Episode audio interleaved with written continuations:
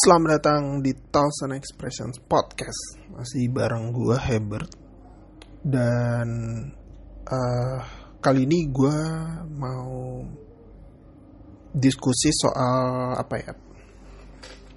Pilkada serentak. Ya, Yang akhirnya uh, singkat beritanya gini deh. Pemerintah akhirnya tetap uh, ngizinin Bukan ngizinin ya, tetap kekeh lah istilah kekeh bahwa tetap ngotot gitu ya bahwa pilkada serentak akan tetap diadakan dengan uh, magic word atau kalimat kalimat supernya adalah dengan melakukan protokol kesehatan yang ketat gitu. Kenapa menurut gue ini magic word gitu ya atau kata-kata kayak kata-kata SOP belakangan ini ya. Jadi semua apa pun kegiatannya bisa dilakukan selama ada kata-kata itu melakukan protokol kesehatan yang ketat gitu. Uh, kita ngelihat uh, gaya perpolitikan kita sebenarnya perlu diakui susah gitu ya untuk untuk bisa melakukan sesuai dengan apa yang kata-kata ajaib itu bisa lakukan ya, ya seperti melakukan melakukan um, protokol kesehatan yang ketat gitu. Karena menurut gua kita tuh mode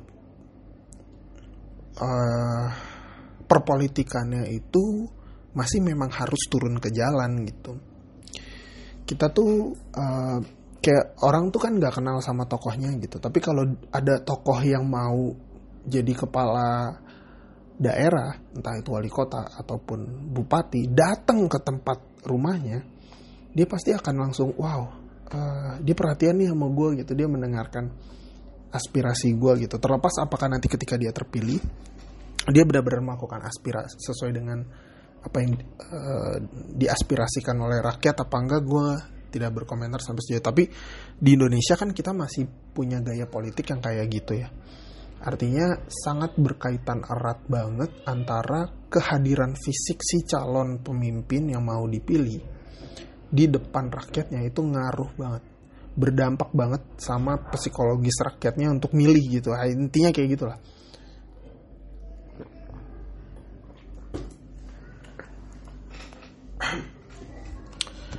Uh, makanya gue bilang kata-kata ajaib melaksanakan protokol kesehatan yang ketat tuh menurut gue meskipun ada kata-kata ajaib itu menurut gue itu kata-kata yang sulit untuk diterapkan gitu.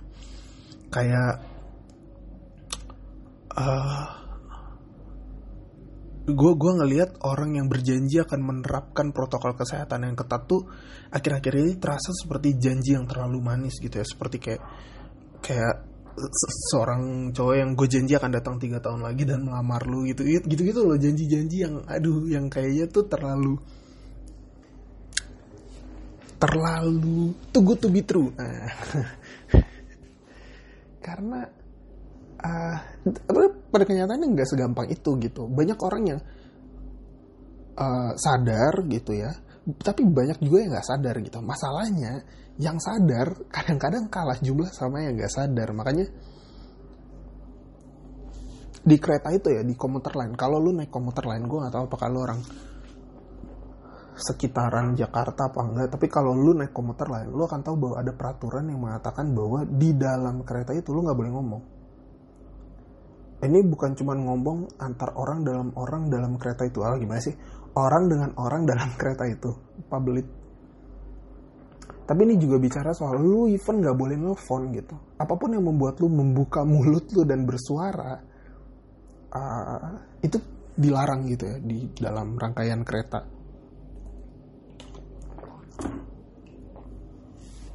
Gue tahu sih alasannya kenapa. Karena kan uh, covid ini kan nyebarnya lewat droplet ya.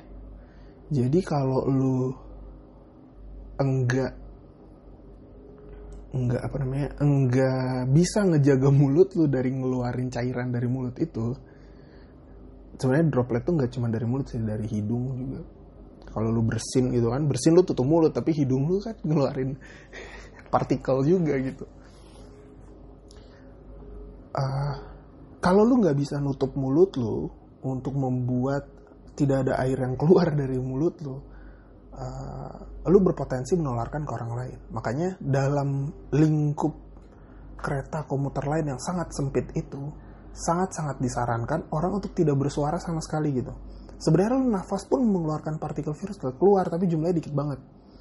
Yang ahli dokter lah dia akan ngasih tahu berapa sih infeksi. Lu tuh baru terinfeksi tuh kalau kena berapa partikel virus kayak gitu gitu itu dokter yang jelasin lah. Tapi gue nggak bisa jelasin. Tapi menurut gue sepengetahuan gue ya monggo aja kalau ada yang tahu lebih baik tentu uh, bagus ya. Gue terbatas berarti gue bukan dokter soalnya. Uh, even lu napas aja pun sebenarnya lu ngeluarin tapi jumlahnya sangat sedikit. Dan dia uh, saking sedikitnya kalau lu tidak terjang apa tidak bersama-sama dalam waktu yang sangat lama misalnya lu belum belum tentu bisa tertular gitu karena jumlah vir, partikel virus yang uh, yang keluar tuh dikit kalau lu nafas. Makanya kalau kayak komuter lain yang cuman satu jam rata-rata dari Bogor sampai Jakarta menurut gua lu bisa gitu naik rangkaian. Menurut gua nih balik lagi nih jangan dengerin gua tapi ya lu cari lagi dan lu cross check tapi yang jelas ada larangan bicara karena bicara itu kan nggak tahu ya. Dulu tuh zaman kita kecil itu ada orang yang ngomongnya muncrat ada orang yang ngomongnya muncrat. Masalahnya gue pernah kena juga gitu muncratan orang gitu. Uh, kalau dia habis minum gitu ya terus abis itu dia langsung ngomong muncrat jijik juga sih. Tapi gue bisa paham lah itu tuh kemungkinan besar karena mulutnya masih basah banget isi air. Tapi ada orang yang udah nggak nggak habis minum, nggak habis makan dia ngomong muncrat. Kan ada ya, ada ya, ada. Maksud gue tuh itu bukan mitos itu ada. Nah makanya di kereta itu dilarang untuk ngomong untuk uh, meminimalkan kemungkinan orang-orang muncrat ini untuk menularkan kepada yang lain. Itu aja masih dilanggar, masih dilanggar. Gue tuh gue tuh uh, pengguna KRL even corona gini gue masih menggunakan KRL karena untuk orang susah kayak kita kan gak punya pilihan nih kalau orang kan punya mobil tuh dia bisa jalan kerja pakai mobil. Buat kita yang tidak punya pilihan kan ya tidak bisa milih nih. Jadi gue tetap naik kereta gitu karena nggak ada pilihan buat gue gitu. Kalau gue mau naik taksi dari Bogor karena rumah gue daerah Bogor ya. Bogor ke Jakarta kan jauh banget ya jauh banget gitu. Jadi mahal tuh itu deh. Makanya orang kayak kita tidak punya pilihan.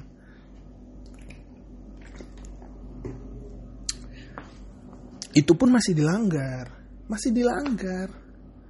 Gue sering banget ketemu orang di kereta dia ngobrol dia ngobrol.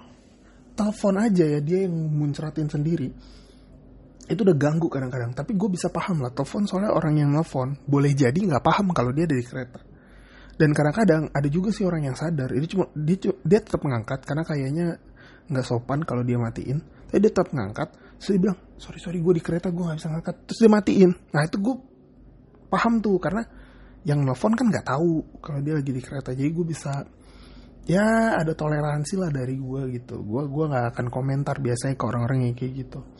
Ada juga tuh banyak ibu-ibu juga ada beberapa yang kayak gitu uh, anak-anak muda tuh tahu diri banyak.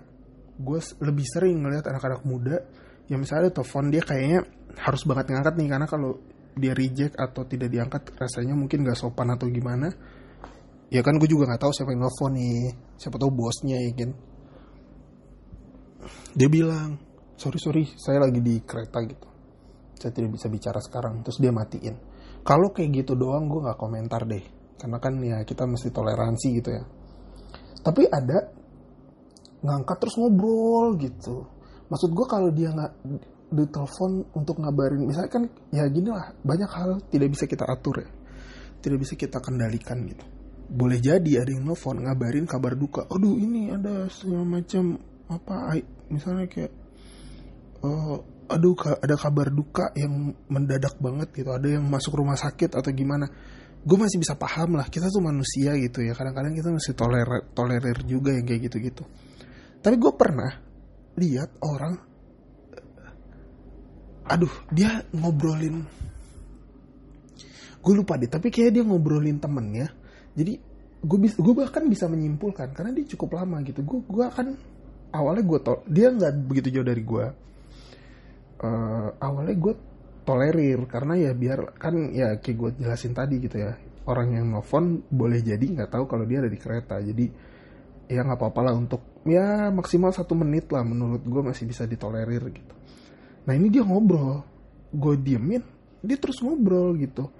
Dan gue bahkan bisa meringkas ceritanya dia ngomongin temennya dalam sebuah acara jadi kayaknya mereka ada acara nongkrong meskipun lagi corona gini dia nongkrong mereka nongkrong terus kayaknya ada kurang serak atau gimana diomongin lah temennya di telepon itu gitu. Menurut gue kan itu nggak urgent ya. Menurut gue itu nggak urgent dong. Gue nggak tahu maksudnya ngomongin orang tuh sepenting itu gue nggak tahu. Gue nggak tahu bagi lo yang kayaknya ngomongin orang tuh penting banget. Nggak tahu gue gue tegur tuh tapi gue tahu gue negur nggak boleh ngomong karena kalau gue negur ngomong dia bisa aja nyerang balik gue ya, bapak sendiri ngomong gitu ya kan drama drama gitu kan nggak penting nih jadi gue nggak nggak negur dia dengan cara ngomong. Biasanya gue ngentik ke jari gitu ke dia. Terus suruh dia diem. Biasanya sih kayak gitu. Karena gue udah berapa kali negur. Gue udah berapa kali negur di kereta. Build gue kan emang cupu ya pakai kacamata gitu. Tapi kan badan gue gede gitu. Tinggi gitu. Orang tuh nggak mau nggak mau cari ribut lah sama gue meskipun gue pakai kacamata dan cupu gitu kelihatannya. Tapi orang tuh nggak mau nggak mau nggak mau cari masalah gitu biar gimana juga tinggi gede gitu kan. Tinggi gede hitam lagi kan. Jadi uh, orang biasanya nggak mau nyari masalah. Dan even bapak-bapak atau ibu-ibu yang gue tegur dengan gini mereka biasanya mau dengar langsung diem gitu. Jarang banget uh, kayak gue belum pernah deh dapat perlawanan setelah gue gituin kan jadi gue gini tuh bukan manggil mereka gue cuma pengen mereka ngeliat ke arah gue begitu mereka ngeliat ke arah gue gue pasang apa ekspresi suruh diem gitu. Terus kadang-kadang gue kayak ngerapetin tangan dua nyampein permohonan maaf maaf maaf gitu. Tapi nggak ngomong cuman kayak ngerapetin dua tangan gitu ya itu kan tinggal sopan-sopannya kita aja. Tapi gue nggak mau ngomong untuk mencegah dia ngomong karena dia pasti akan balikin lagi ke gue terus kayak ah udahlah nggak usah kita nggak usah kayak gitu gitu itu aja masih dilanggar bro. Itu aja masih dilanggar. Ya kan? Sesuatu yang sederhana lu hanya nggak boleh ngomong dalam kereta itu pun lu langgar dengan ngomong nelfon gitu ya ngomong dalam kereta itu pun ngomongin orang gitu. Maksud gue ngomongin orang itu kan gak tahu ya apakah lu mati gitu ya? Ketika detik itu lu nggak ngomongin orang gue gak tahu nih gue nggak tahu mungkin gue salah nih. Detik itu kayak aduh ini waktu gue ngomongin orang nih gitu. Ini udah jamnya nih. Ini saatnya gue deh kayak gitu. Ternyata dia nggak ngomongin orang karena nggak bisa ngomong karena di di kereta gitu. Terus mati gitu kan gue nggak tahu gitu siapa tahu ada ya gue nggak tahu tapi harusnya kalau dia mati di jam itu kalau dia nggak ngomongin orang dia harusnya bisa ngatur dong. Kalau ah, ini gue bakal ada di kereta nih kurang lebih satu setengah jam. Gitu ya misalnya. Sedangkan gue jam 11 harus buat ngomongin orang nih kalau gue mati gue ya udah lu jangan naik kereta di jam 10 naik kereta di jam 9 gitu. Atau naik kereta di jam di jam 8 gitu atau tunggu sampai jam 11 lewat gitu. Misalnya lu ini waktu lu udah mulai sesak gitu ya karena harus ngomongin orang gitu. Lu ngomong jam 11 abis itu lu naik kereta.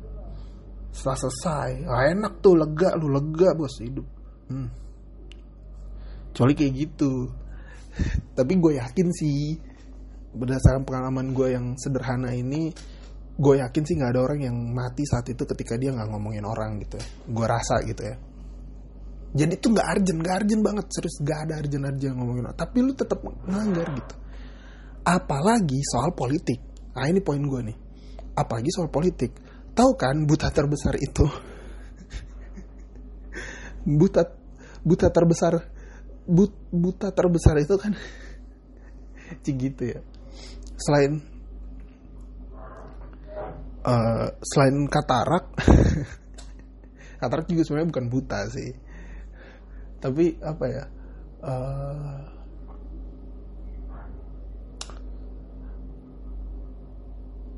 uh, apalagi dalam hal uh, politik gitu. Maksud gue uh, orang tuh bisa sangat uh, sangat poin gue gini gimana ya ngomongnya ya? orang tuh bisa sangat sangat ekstrim bisa dibilang mendukung sesuatu gitu ya um,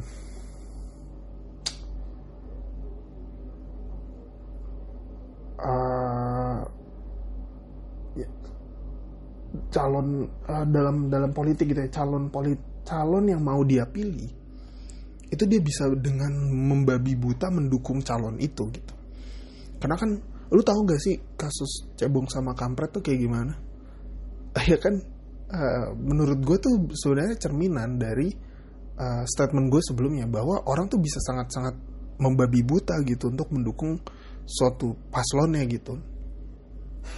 Uh, enggak itu mah dibayar bet kan itu buzzer dibayar. Eh, gue nggak tahu gitu. Tapi anggaplah gue positif thinking dia nggak dibayar. Dia memang memperjuangkan keyakinannya gitu. Gue positif orangnya. Uh, lu akan lihat betapa membabi butanya mereka gitu ya. Menyerang lawan politiknya gitu. Um, secara liar gitu uh, apa ya untuk mendukung gitu. Nah kalau misalnya lu lagi ada uh, pilkada gitu ya ada calon otomatis kan dia bawa tim kampanyenya. Tim kampanyenya ini akan gila-gilaan mendukung atau tidak mendukung gitu Nah itu akan berakibat bahwa ah udahlah nggak apa-apa kita ayo nih kita maju aja nih kita harus bergerak nih. Kalau nggak nanti calon kita nggak menang gitu. Dia memperjuangkannya dia bergerak. Nah itu kan sebenarnya rawan sekali kan? Rawan sekali kan? Malah kadang-kadang tuh akal sehat dikalahkan oleh kayak gitu-gitu akal sehat tuh sering banget dikalahin sama uh, sama dua hal yang menurut gue nih agama dan politik gitu. Um, wah lu bahas akal sehat agama? Wah parah agama kan ya, gue nggak mau diskusi ke situ tapi gue cuma pengen bilang kadang-kadang kita suka lupa sama sama hal yang lain gitu untuk memperjuangkan uh, si si calon politik ini gitu atau atau yang lu anggap bahwa uh, ah salah lagi gue tapi sih gue yakin gue gak akan viral gitu ya soalnya gak ada yang ngedengerin juga cuman uh, nangkep lah nah, lu lu pasti nangkep lah poin gue gitu. Dengan men, orang tuh bisa sangat mendukung banget gitu ya. Ketika dia mendukung banget dia akan lakukan segala cara gitu ya. Uh, uh, lu kira cinta doang yang buta? Enggak. Politik juga buta men. Uh, kayak pokoknya apa pun tentang uh, pasangan calon yang kita pilih itu pasti indah. Itu pasti luar biasa gitu. Apa pun tentang lawan politik kita itu pasti salah. Itu pasti tidak benar. Padahal dalam politik menurut gua semua tuh abu-abu. Uh, dalam kebijakan semua abu-abu gitu. Maksudnya nggak ada orang yang ekstrim jahat orang yang ekstrim baik gitu. Dalam politik dia nggak mungkin baik banget gitu. Pasti uh, gimana cara dia supaya dapat dukungan orang? Uh, kan gini ya orang kan semua based on motivasi gitu ya.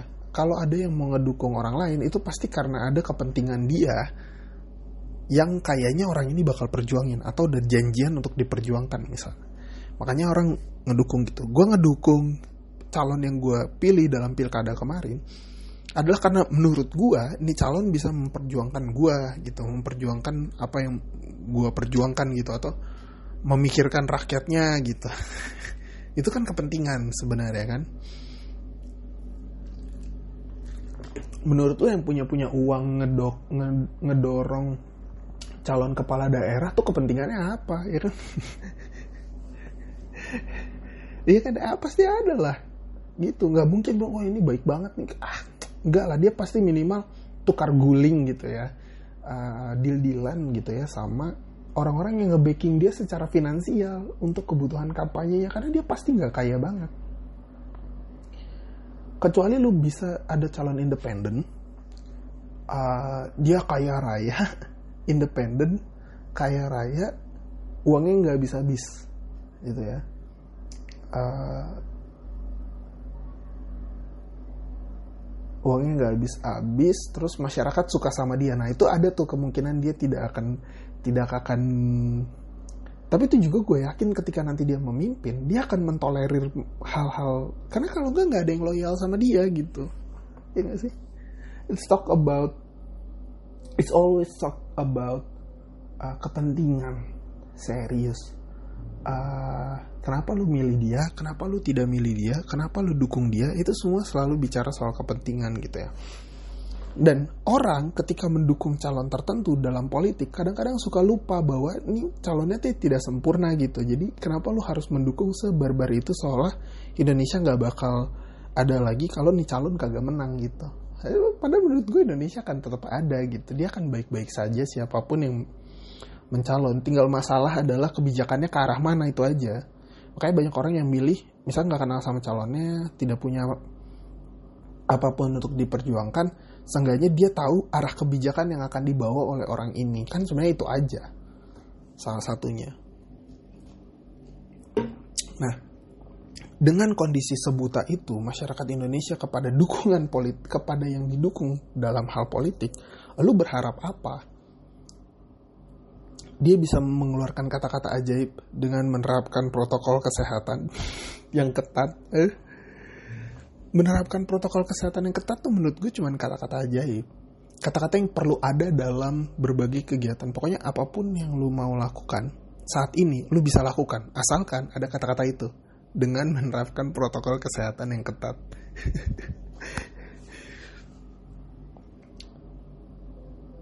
Karena kesadaran kita tuh masih kecil gitu. Gue nggak mau mendiskreditkan kesadaran sebagian orang. Enggak ya, emang kita masih kecil aja gitu kesadarannya. Uh,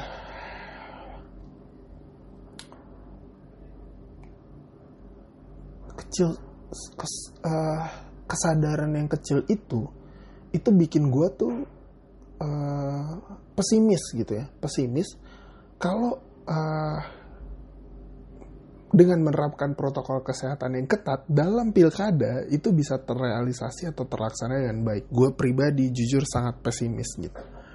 Karena menurut gue itu tidak akan benar-benar terrealisasi dengan baik gitu. Apalagi hal-hal yang bisa mem mem membutakan seperti politik gitu. Uh, jadi tapi gue paham sih maksudnya gini uh, pemerintah kan tetap kekeh mau nyelenggarain pilkada uh, dengan berbagai alasan. Alasannya adalah salah satunya uh, tidak ada jaminan uh, COVID akan selesai di 2021 kita tunda tuh cuman kayak nunda nggak pasti sampai kapan gitu. Terus banyak juga pihak yang menilai bahwa keputusan itu aneh gitu karena double standar misalnya gitu ya.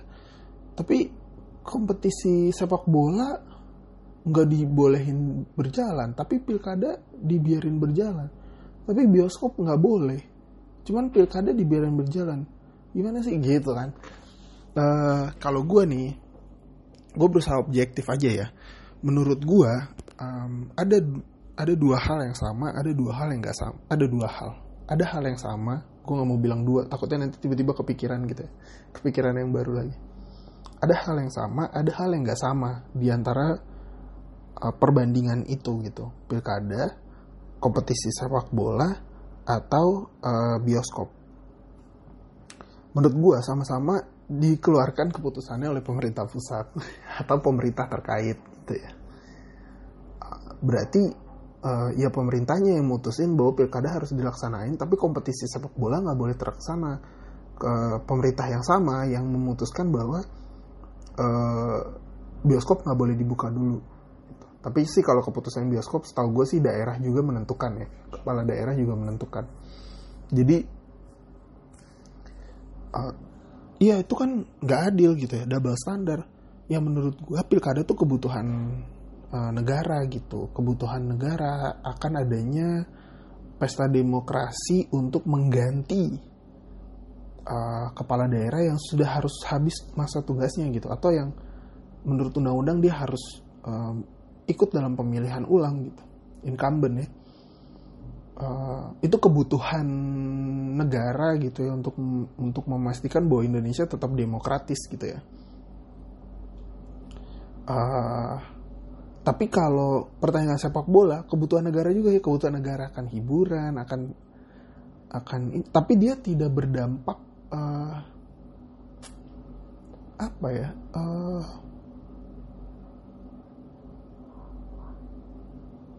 uh, dampak sepak bola tuh luar biasa sebenarnya buat Indonesia persatuan segala macam. Tapi menurut gua ke bioskop dan ke sepak bola itu dia tidak berdampak konstitusi gitu kalau gua ya.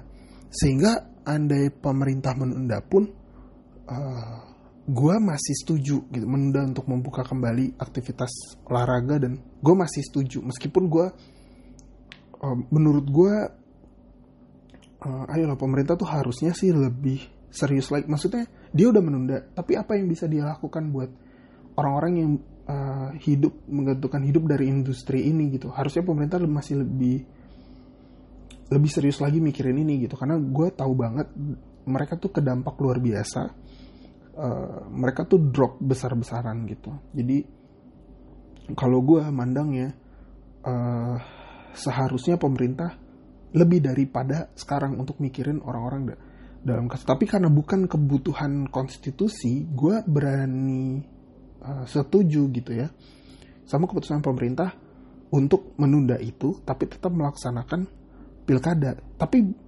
uh, apakah kalau pilkada ditunda kita jadi negara yang tidak demokratis? Ya enggak juga.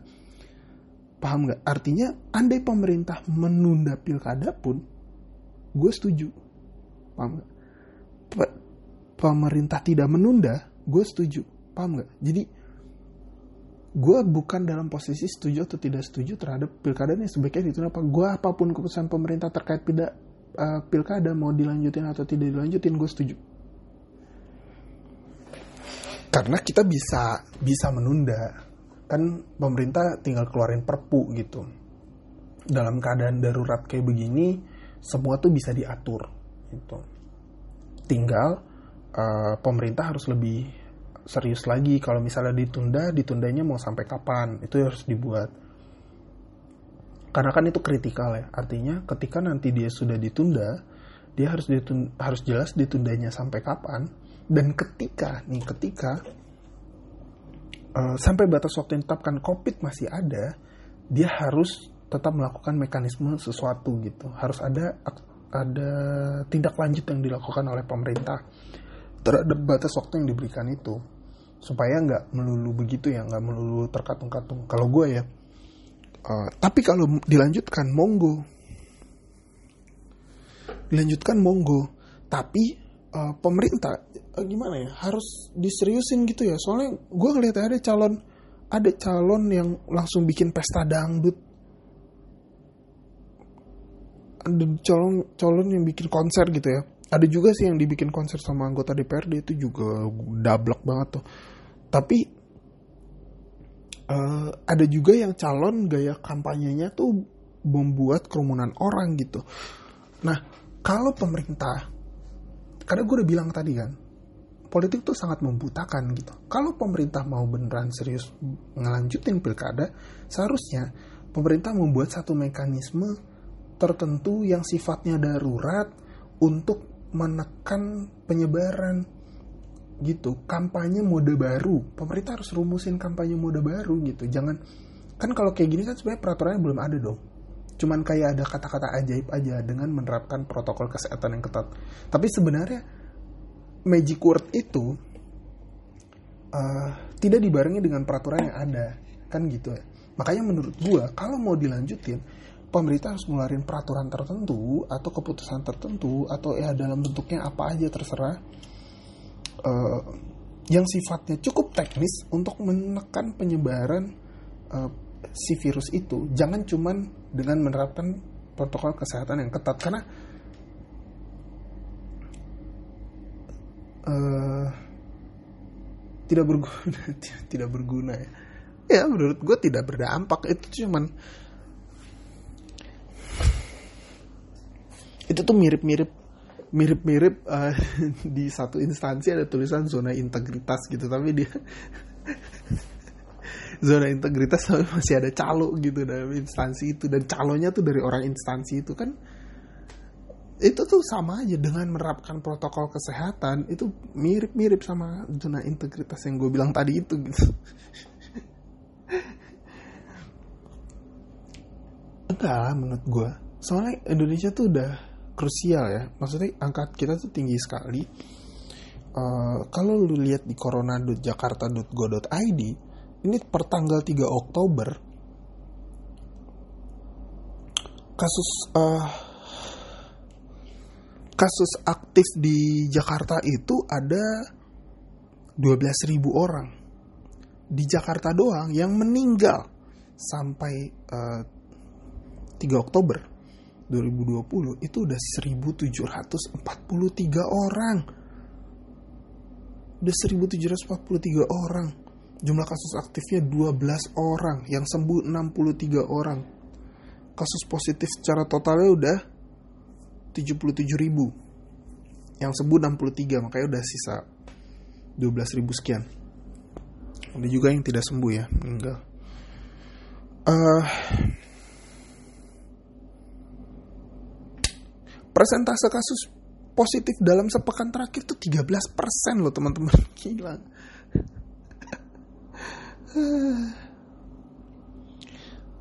Dan di Jakarta itu kita sudah 89 ribu uh, test rate per 1 juta penduduk. Jadi udah lumayan. Menurut gue Jakarta tuh udah paling lumayan sih dibanding daerah lain. Banyak banget daerah lain yang agak kuning atau hijau tapi itu karena semata-mata karena jumlah tesnya tuh sedikit gitu. Malah nggak tes sama sekali dan dia declare dia hijau. Itu bahaya banget sih. Maksud gue angka kita tuh udah gede banget. Itu baru Jakarta loh. Secara nasional.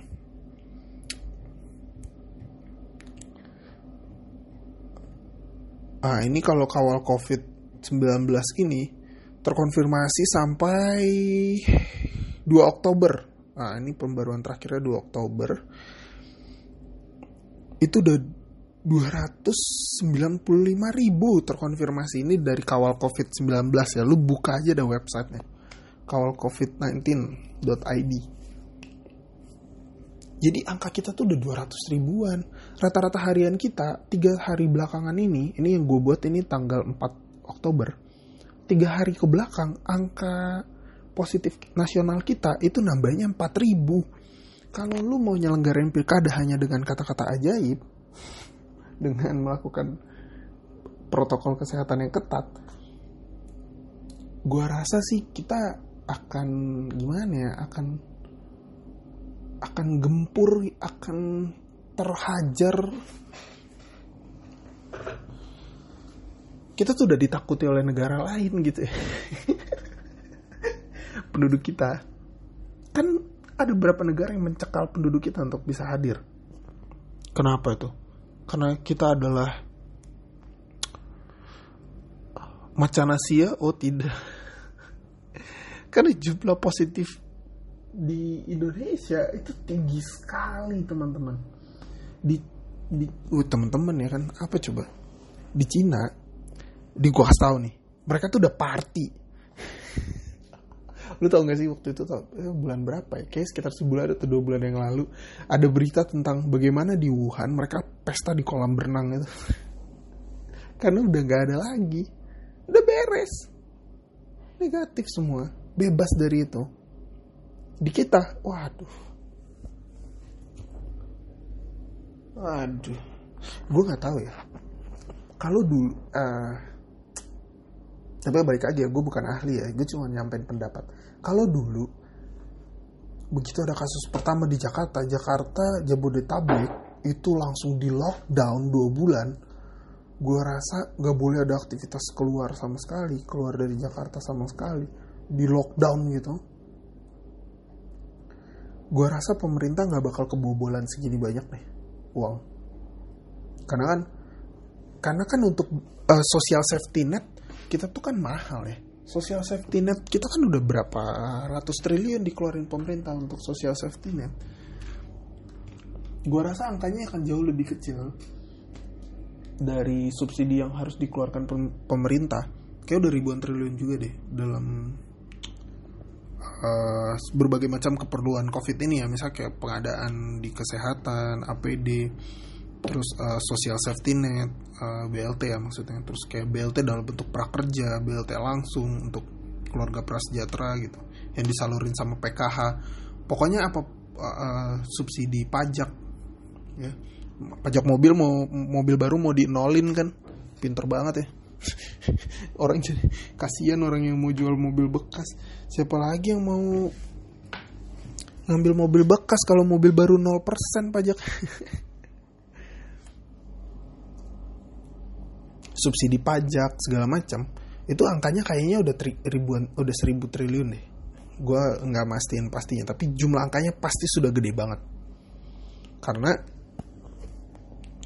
uh, kebutuhannya banyak loh jangan salah. Kebutuhan buat uh, untuk social safety net aja itu banyak banget. Mereka nyairin duit nyairin duit BLT langsung kasih gitu. BLT gitu. Bank Indonesia udah udah berapa banyak uang dia keluarin untuk pelonggaran kuantitatif. Angkanya tuh udah udah triliunan juga. Banyak loh kebutuhan untuk social safety net tuh banyak. Jangan kira BLT itu banyak. Minum dulu ya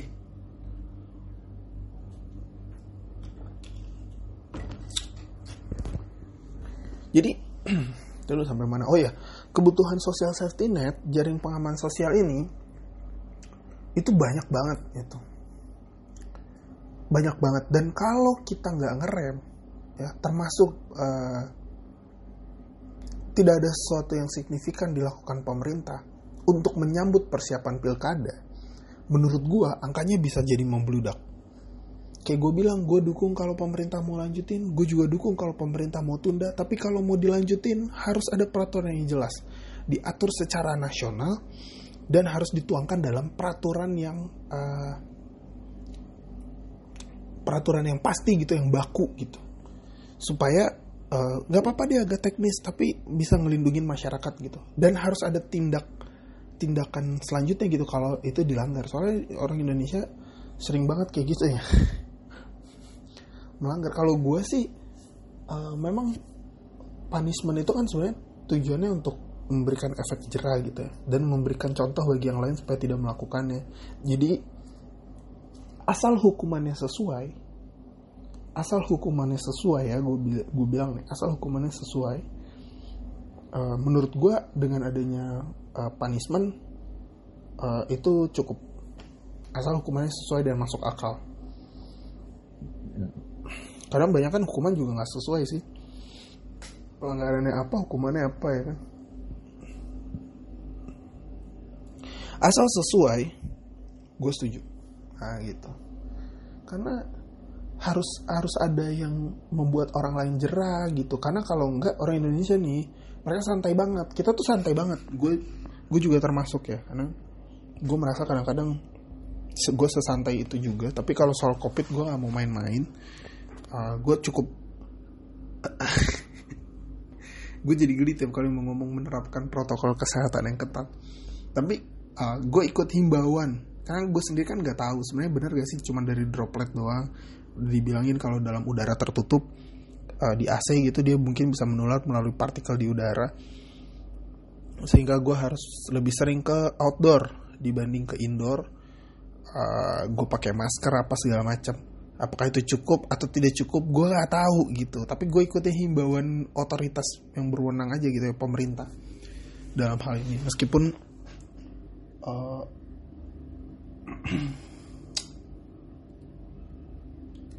meskipun ya itu tadi gue nggak tahu apakah ini bisa ber ber uh, berguna apa enggak gitu protokol. Tapi gue ikutin lah otoritas. Gue di Jakarta kan waktu itu uh, Pak Gubernur DKI kan sempat mau bilang mau PSBB kan. Gue tuh sebenarnya uh, gimana ya? Sebenarnya ini tuh buat si malakama cuy. dampaknya tuh membingung uh, pemerintah pasti bingung lah dalam hal ini kalau dia tidak buka ekonomi maka banyak orang yang semakin uh, banyak pengusaha menderita gitu karena pengusaha menderita mereka melakukan efisiensi dengan memangkas karyawan karyawan menderita atau mantan karyawan yang udah dipecat makin menderita. Tapi kalau mereka buka ekonomi mungkin meskipun tidak menghentikan pengangguran gue bilang buka ekonomi saat corona kayak gini tuh sebenarnya tidak menghentikan pengangguran. Karena kan daya beli masyarakat turun deflasi kan kita kan deflasi. Deflasi loh kita tuh karena daya beli masyarakat kan turun jadi beberapa produk tidak akan laku dijual meskipun dibuka ekonominya tapi kalau kayak orang tuh pasti ngerem beli sepatu sekarang ngerem beli kalau kosmetik gue rasa masih beli ya karena masih tetap harus berangkat tapi kalau kayak sepatu, baju, celana, itu kan pasti merosot banget penjualannya. Karena kehidupan ekonomi dia juga terpengaruh sehingga daya beli dia turun. Kan sederhananya kan kayak gitu. Nah, jadi ada juga sektor-sektor atau bahan-bahan atau barang-barang yang sekalipun ekonominya dibuka, dia tidak mendapatkan uh, peningkatan pemasukan yang signifikan. Kayak yang gue bilang tadi ya, misalnya kayak sepatu atau apa segala macam jadi meskipun tidak menghentikan pengangguran, karena pengangguran pasti akan tetap bertambah, tapi seenggaknya karena ekonominya bergerak, ada harapan untuk bisa uh, bertahan dari krisis gitu. Jadi dengan membuka ekonomi, roda perekonomian bergerak lagi, ada beberapa setidaknya nggak semua sektor, tapi ada beberapa sektor yang akhirnya pembelinya naik lagi misalnya, pemasukannya cukup lagi gitu. Dia bisa tetap mempertahankan karyawannya sehingga jumlah pengangguran ya meskipun meningkat dari sektor lain, tapi ada beberapa sektor yang bisa selamat. Nah kayak gitulah kurang lebih.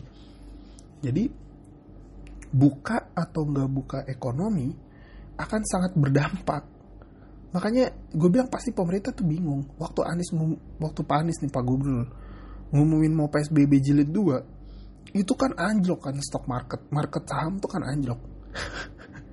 Karena semua orang langsung jual gitu karena mereka tahu dampak ekonomi yang akan terjadi uh, di kemudian hari. Tapi gue setuju nggak setuju. Nah gitu gimana tuh? Gue juga paham tuh. Kalau dia PSBB gue rasa cukup efektif untuk menekan ya tapi ekonomi nggak jalan orang kelaparan kalau dia nggak PSBB, maka orang meskipun tetap ada yang kelaparan, tapi setidaknya ada juga yang berhasil bertahan. Tapi penyebaran yang makin nggak kekontrol. Akhirnya keputusannya PSBB-nya jadi tidak tidak PSBB total gitu kan. Jadi kayak menurut gue dalam kebijakan dan dalam politik seperti yang gue bilang di awal gue gak tau deh gue bilang di awal apa enggak. Tapi pokoknya kebijakan dalam politik dan dalam kebijakan menurut gue di tengah tuh udah paling pas. Di tengah tuh udah paling pas. Kalau lu radikal kanan atau radikal kiri gitu ya pada sebuah keputusan uh, eh, gue rasa dampaknya akan jauh lebih besar gitu. Makanya orang yang di tengah moderat itu lebih pas menurut gue kayak yang dilakuin pemerintah sekarang itu udah moderat. Kalau mau ekstrim kanan atau ekstrim kiri itu harusnya dari awal. Kalau sekarang mau ekstrim kanan atau ekstrim kiri too late menurut gue terlalu terlambat. Kasus sudah terlalu banyak, ekonomi udah terlalu terlalu hancur. Kalau mau ekstrim kanan gitu misalnya atau ekstrim kiri, maksud ekstrim kanan ekstrim kiri ini gue nggak lagi ngomongin ideologi yang uh, liberal atau uh, komunis kagak. Maksudnya ekstrim ke, ke kesehatannya atau ekstrim ke ekonominya. Nah itu maksud gue kalau dari awal kalau mau ekstrim ke kesehatan dari awal harusnya. Ekstrim kesehatan selamatin kesehatannya bantuin gimana caranya supaya orang banyak sembuh. Itu harusnya dari awal. Kalau dari awal ekonominya berantakan banget. Karena kan nggak dipedulin sama sekali kan ekonomi ekstrim kesehatan kan. Anjloknya segila-gilanya tapi kita bisa uh, recovery lebih cepat menurut gue karena dengan aman misalnya kita tutup dulu deh. Blok dari luar negeri itu kita tutup. Nggak boleh ada aktivitas keberangkatan dari luar negeri datang dan berangkat ke atau dari luar negeri. Kita tutup ekonomi Indonesia bisa selamat nggak? Ya masih bisa recovery. Kenapa? Karena 50 sampai 60% perekonomian kita kan ditopang konsumsi. Jadi konsumsi dalam negeri itu sebenarnya cukup mampu menyelamatkan perekonomian kita. Nggak banyak tapi eh banyak ya. Kenapa gue bilang nggak banyak kan 50 sampai 60%. Asem. Kalau mau ekstrim kesehatan, jadi maksudnya ekstrim berpihak pada kesehatannya, diblok semuanya, ditutup Jakarta karena kan kasus pertama di Depok dan Jakarta. Jabodetabek, itu ditutup, gak boleh ada aktivitas, kantor semua ditutup, pabrik semua di stop. Misalnya. Uh, kayak PSBB yang pertama kan kalau PSBB pertama tuh ada tujuh sektor ya yang boleh diterusin nah ya tujuh sektor itu boleh diterusin tapi yang lain cut nggak ada dan itu bertahan selama uh, bener-bener di lockdown ditutup gitu ya. Nggak boleh ada aktivitas mobilitas sama sekali tuh nggak boleh ada. Uh, kalau kemarin waktu psbb jilid pertama kan sebenarnya emang ditutup. Tapi kan mobilitas tetap ada. Dan uh, timingnya juga agak berat menurut gua karena saat itu lebaran. Jadi banyak orang yang tetap berusaha untuk uh, bergerak gitu dari satu tempat ke tempat lain gitu. Minimal untuk bertemu keluarga di momen lebaran jadi timingnya agak susah waktu itu tuh. Tapi kalau pemerintah bisa pastiin tidak ada pergerakan sama sekali menurut gue cepat kita recovery. Menurut gue ya. Tapi kan orang ahli tentu lebih banyak. Masalahnya kalau uh, sekarang uh, menurut gue udah too late gitu udah terlalu terlambat. Kalau mau ekstrim kesehatan atau ekstrim ekonomi sekalian bisa aja pemerintah memutuskan untuk ekstrim ekonomi. Ekonominya tetap dibuka paling pakai masker tapi pokoknya semua aktivitas dibiarin jalan termasuk hotel uh, termasuk gym termasuk uh, bioskop termasuk liga Indonesia semuanya. Tapi paling ada beberapa perubahan sedikit aja tapi semuanya berlak berjalan gitu. Tempat wisata tetap dibuka gitu bisa nggak ekstrim kayak bisa aja gitu. Tapi dampaknya ya uh, kesehatannya tidak dipikirin banget. Kayak gitu kan. Kan sebenarnya gitu ekstrim kesehatan atau ekstrim ekonomi. Nah menurut gue yang pemerintah lakukan sekarang tuh lebih ke moderat. Di tengah-tengah. Mikirin ekonomi juga mikirin kesehatan juga. Tapi dampaknya ekonominya tetap ambrol kesehatannya tetap ambrol. Itu kan dampak dari di tengah tuh kayak gitu. Kalau lu ekstrim kesehatan setidaknya kesehatannya ketopang meskipun perekonomian anjok. Kalau lo ekstrim perekonomian, seenggaknya perekonomian ketopang meskipun kesehatannya anjlok. Nah, kalau lo di moderat kayak gini, yang seperti yang dilakukan oleh pemerintah, kalau gue lihat dampaknya ya am, agak ambrol ekonominya, agak ambrol kesehatannya. Nah, gitulah. Oh, tapi lu jangan nyari referensi dari gue ya siapa gue kenapa lu nyari referensi dari gue cari referensi dari yang lain dari orang lain uh, yang penting um, ya gitulah. Menurut gue kalaupun pilkada harus di dilaksanakan kayaknya pemerintah harus melakukan sesuatu yang lebih baik daripada hanya sekedar menuliskan menerapkan protokol kesehatan dengan ketat ya menurut gue harus ada hal lain lagi